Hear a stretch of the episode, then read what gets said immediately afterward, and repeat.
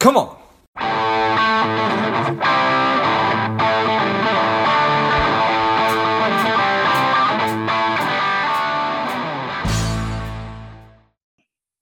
This is George G, and the time is right. Welcome to today's guest, the strong and powerful Larry Mathis. Larry, are you ready to do this?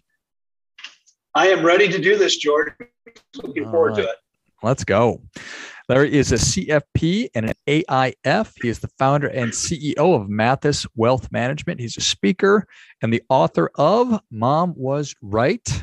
Larry, excited to have you on. Tell us a little bit about your personal life, some more about your work, and why you do what you do. All right. So, George, I have been married to my wife, Rhonda, for 37 years. We started dating in high school, so we are the proverbial high school sweethearts. Nice.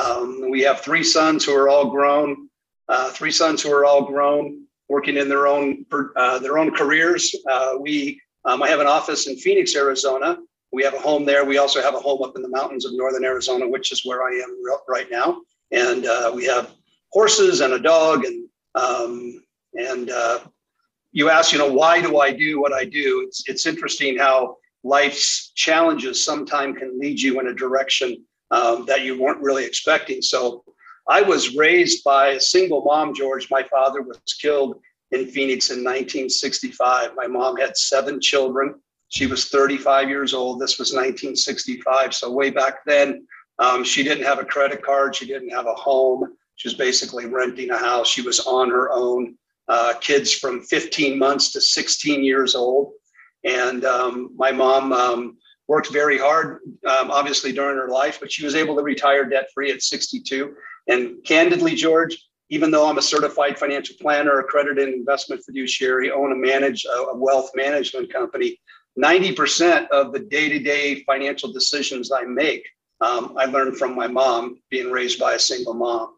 So why I do what I do, and I'll be candid, wasn't always the best at making the best financial decisions. I made some mistakes in my life and learned through tough love, a lot of tough lessons from mom, how to make the right choices when it comes to making financial decisions. So today I try to help people to make the same smart financial decisions, not just based upon finances, but about the things that are most important to them in life.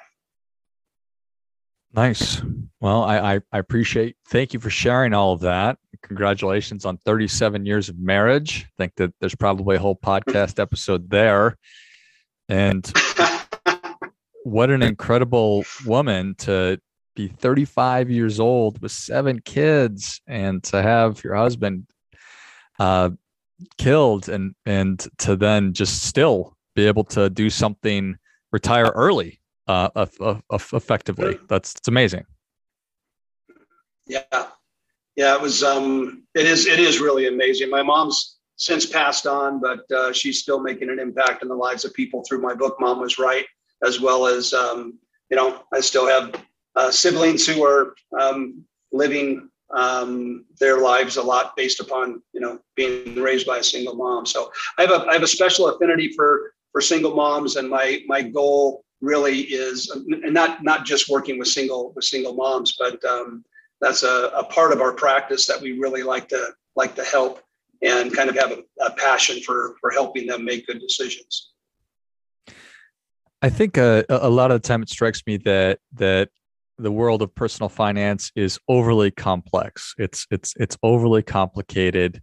And then to hear that 95% of the decisions you're making are based on stuff that you learned from your mom, that suggests that you also probably recognize that that's true to some form.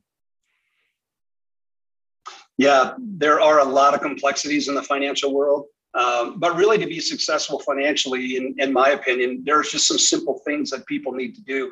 And it really comes down to early on, and the sooner rather than later in life, to start making good financial decisions, forming good financial habits. You can form good habits and bad habits, and they work pretty much the same.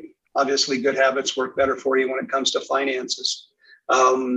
One of the things I often say, George, though, is I tell people that it's that most financial decisions really have nothing to do with money. If you really think about it, the things that really drives people to make financial decisions are their emotions, what's happening right now in their life. But deeper than that, I think people need to explore the things that are most important to them in life. And what I mean by that, not just goals, retirement at 65 and saving for a new home and such, but what are the driving factors? Kind of like the Olympian, you know, is working towards that gold medal. Yeah, the gold medal is the goal, but that's not what drives them to become the best. What's driving them is to become the best that they can be. So helping people to identify those values, which is something that most people really haven't even taken the time to do, to determine the things that are most important to them in life. Why is that? Is that just because we don't pick our head up for long enough to do it? Do we not know the right questions to ask? Is it a little bit of everything? I think you kind of hit the nail on the head. We don't know the right questions to ask, and we go to school. We may graduate from high school and start working, and everybody tells you, graduate, get a good job, go to work, and try to save some money if you can. But we have so many things that are thrown out at us every day. Buy this car, need to get a house, need to keep up with the Joneses, need to get a new car, need to put the kids in daycare, and different things. And so we just have all this minutia out there that's thrown at us, but most, again, there's just and the finances can be complicated. But I think when you said we just kind of put our head in the sand, I don't know that we're putting our head in the sand, but we're not opening up and saying, what questions should I be asking myself? So a good question to ask is, hey, what's important about money to you? What's important about? And most people say, well, when I have money, I've got, I can make decisions. I don't have to worry about paying the bills. And when they say, okay, well, so what's important about being, having the money and knowing that those bills are paid? And you kind of drive deep. And ultimately, what I find with most people, the things that they value most in time or in life are spending quality time with friends and family, having as much as possible a stress-free life, and so it's asking those kind of questions. How important is it to you to lower stress in your life? And one of the biggest stressors in life are finances. So if you can work your financial decisions around reducing or eliminated financial stress in your life, you're healthier, you're funner to be around. Not so many arguments at home with spouses when there's less financial stress. So that's really kind of the process that we like to take people through. Of course, those answers are different for everyone, but ultimately being able to live less stress and have a happier life, being able to have a positive impact in the lives of other people, maybe financially. So. Well, I appreciate all that. We haven't discussed a mutual fund yet, George. That we need to. We'll get to ETFs or indexes at some point, maybe, for sure. I think you're right. Money is a through line to lots of the good things in our life, but it's also a through line to lots of the stress and anxiety and bad things in our life. And that doesn't matter, I think, if you're 25 years old and just kind of broke, you have financial stress, or you could be 25 years old and a multimillionaire and still have stress about money. So what is kind of that starting point? It's asking yourself these questions and figuring out what the values are, but then identifying what is it about the money that's causing you stress, or how do you talk to people through that? Well, once somebody has an idea of what's important to them, and again, the goals are important, values are more important, in my opinion, because those values are what going to drive the decisions. Then people need to know, okay, I also have a gentleman who said something to me years ago. He says, Larry, what gets measured gets managed. And I'm going to use an example, if you will. So my son is an EMT in Chandler, Arizona. As an EMT, we had this conversation one time. And I said, so when you get on scene, what's one of the very first things that you do once you realize, okay, the patient's alive, so on and so forth? I said, he says, well, we take their vitals, we take their blood pressure, you know, we check their O2 and such, their heart rate and so on. I said, so you're measuring, and why do you make those measurements? He says, well, the measurements, what's going on is going to determine what our treatment is. So I said, so essentially what you're doing there is you're managing the care of your patient by the measurements that you're taking. So I encourage people to do the same thing with their finances, just like a doctor or an EMT or whoever is going to measure certain things to determine what kind of treatment to give them. You need to measure your finances. And this is as simple as it gets. You need to know what you own. What are your assets? What do I have in the bank? What other assets might I have? A car or whatever. But you need to know everything you own. You need to know what you owe. And George, I can't tell you how many people don't have a clue how much debt they really have. I've had people tell me, oh yeah, I think I have maybe, $5,000 or $10,000. That's a big spread of credit card debt. And then when they really list it all out, they have a lot more than that. So you need to know what you own. You need to know what you owe. Here's an idea. You should know what you earn as well. How much money do I actually make? I doubt that you'd be surprised, but many people would be surprised how many people don't know what they earn. And that doesn't make any difference whether you earn $20,000 a year or $20,000 a month. You need to know what you earn. And then you need to know, where does my money go? So what do you own? What do you owe? What do you earn? And where does the money go? And I'm not talking about keeping a budget per se, but I'm talking about finding out, what are my actual expenses? So those are four things that need to get measured. And as you measure those on a regular basis, you'll find, just by measuring those and keep track of it, you will manage those numbers as well, including spending and saving. What a great analogy for financial situations is an EMT showing up at the scene of an accident and needing to do an assessment and to sort of stabilize and triage and to figure out where we need to go, but making sure that we understand what the vitals are. I think that's really helpful. And yeah, I mean, people who are listening, how well do you know the things Larry was just talking about? Do you know how much debt you have? Do you know how much money you have coming in? Do you know where it's going? And it doesn't surprise me that most people aren't really clear on that. And that was certainly me for a long time, for probably all of my 20s. And I know that you mentioned you made some mistakes also at one point in your life. So it's very, very common. Yeah. So I wonder if you'd mind if I tell a quick story relating back to my 20s, as a matter of fact. So this was obviously before where I am now financially. It's vastly different.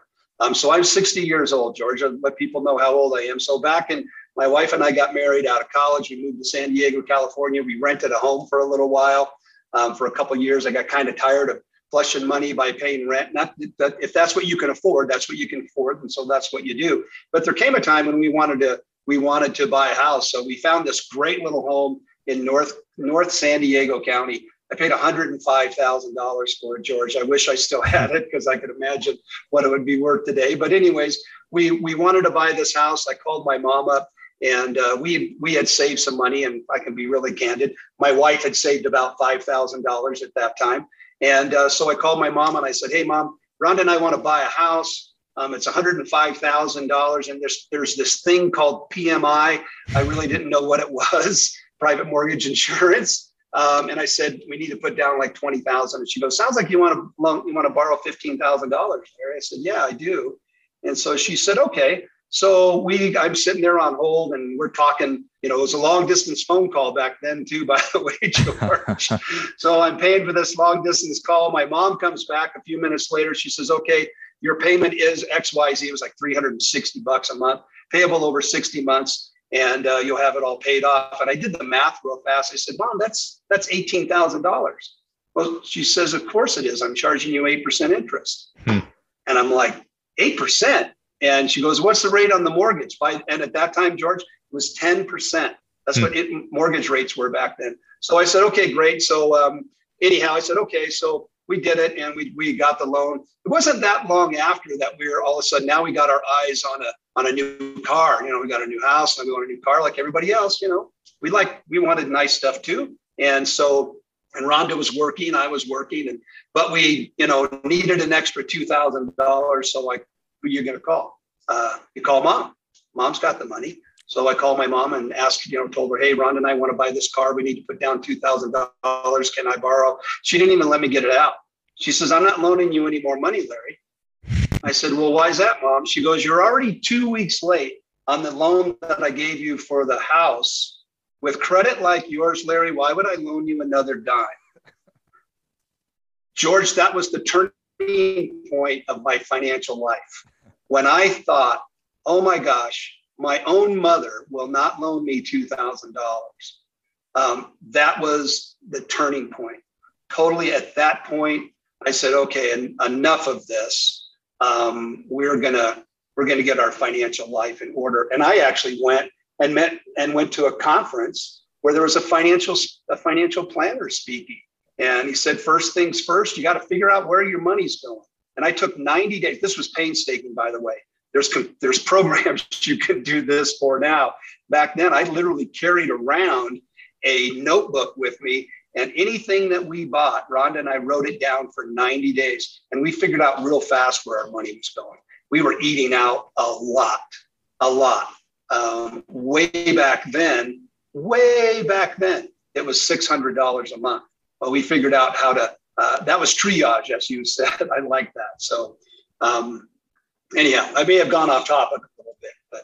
No, I think that's awesome. And I appreciate you sharing, and, credit to you that you ended up, being a financial advisor, but you actually took the advice that the speaker told you to do, and hopefully you let that woman or man know, hey, you made a huge difference in my life, telling me to track my spending, because I recognized, oh my gosh, because I think that a lot of the time, just like you're talking about, we just aren't aware of how we're spending our time or how we're spending our money, and so that is the first step.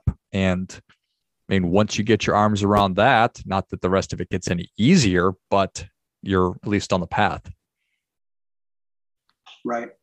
Yep. That's the key. You've got to know. You have to know those four things. So, and obviously there's more to it than that as well. Once you know that, then you take the next step in moving down the road on other things that are associated in finances, which there's a lot, and I won't go into all of those right now, but there's a lot of other parts of that. So, yeah. Well, I think that's going to be part 2 and maybe 3 and 4, Larry. So, excellent. The people are ready for that for today's difference-making tip, Larry. What do you have for them? Well, the difference-making tip. I hate to go back and say what I've already said, but this is really the key. You have to know where you stand financially. It's like if you're going on a diet, you hate to do it, but maybe you're going to step on the scale. So you have to know where you stand financially. So it's a repeat, George, but I hope it's okay. Know what you own, know what you owe, know what you earn, and know where your money goes. Well, I think that is great stuff. That definitely gets a come on. Yep. That might be one of the scariest things that we're doing if we're trying to lose weight, is to step on that scale. And the same thing goes for our money. If we're worried about how we're spending, to actually look at that statement and actually track it might be painful, but you have to rip off that Band-Aid. So I think that's well said. Well, Larry, thank you so much for coming on. Where can people learn more about you? How can they engage with you? And where can they get a copy of your book, Mom Was Right? So we have a website, of course, mathiswealth.com, www.mathiswealth.com. I didn't mention it, George, but we also have mathispublicsafety.com. We have a division of our firm that works exclusively with public safety officers, firefighters, police officers, and such. If they want a copy of my book, they can reach out on our website. And just go to contact us and send us an email. Excellent. Well, if you enjoyed this as much as I did, show Larry your appreciation and share today's show with a friend who also appreciates good ideas. Go to mathiswealth.com. It's MATHIS wealth.com. Check out the great resources and shoot Larry a message about getting a copy of the book. Thanks again, Larry. Thank you, George. It was a lot of fun. And until next time, keep fighting the good fight. We are all in this together.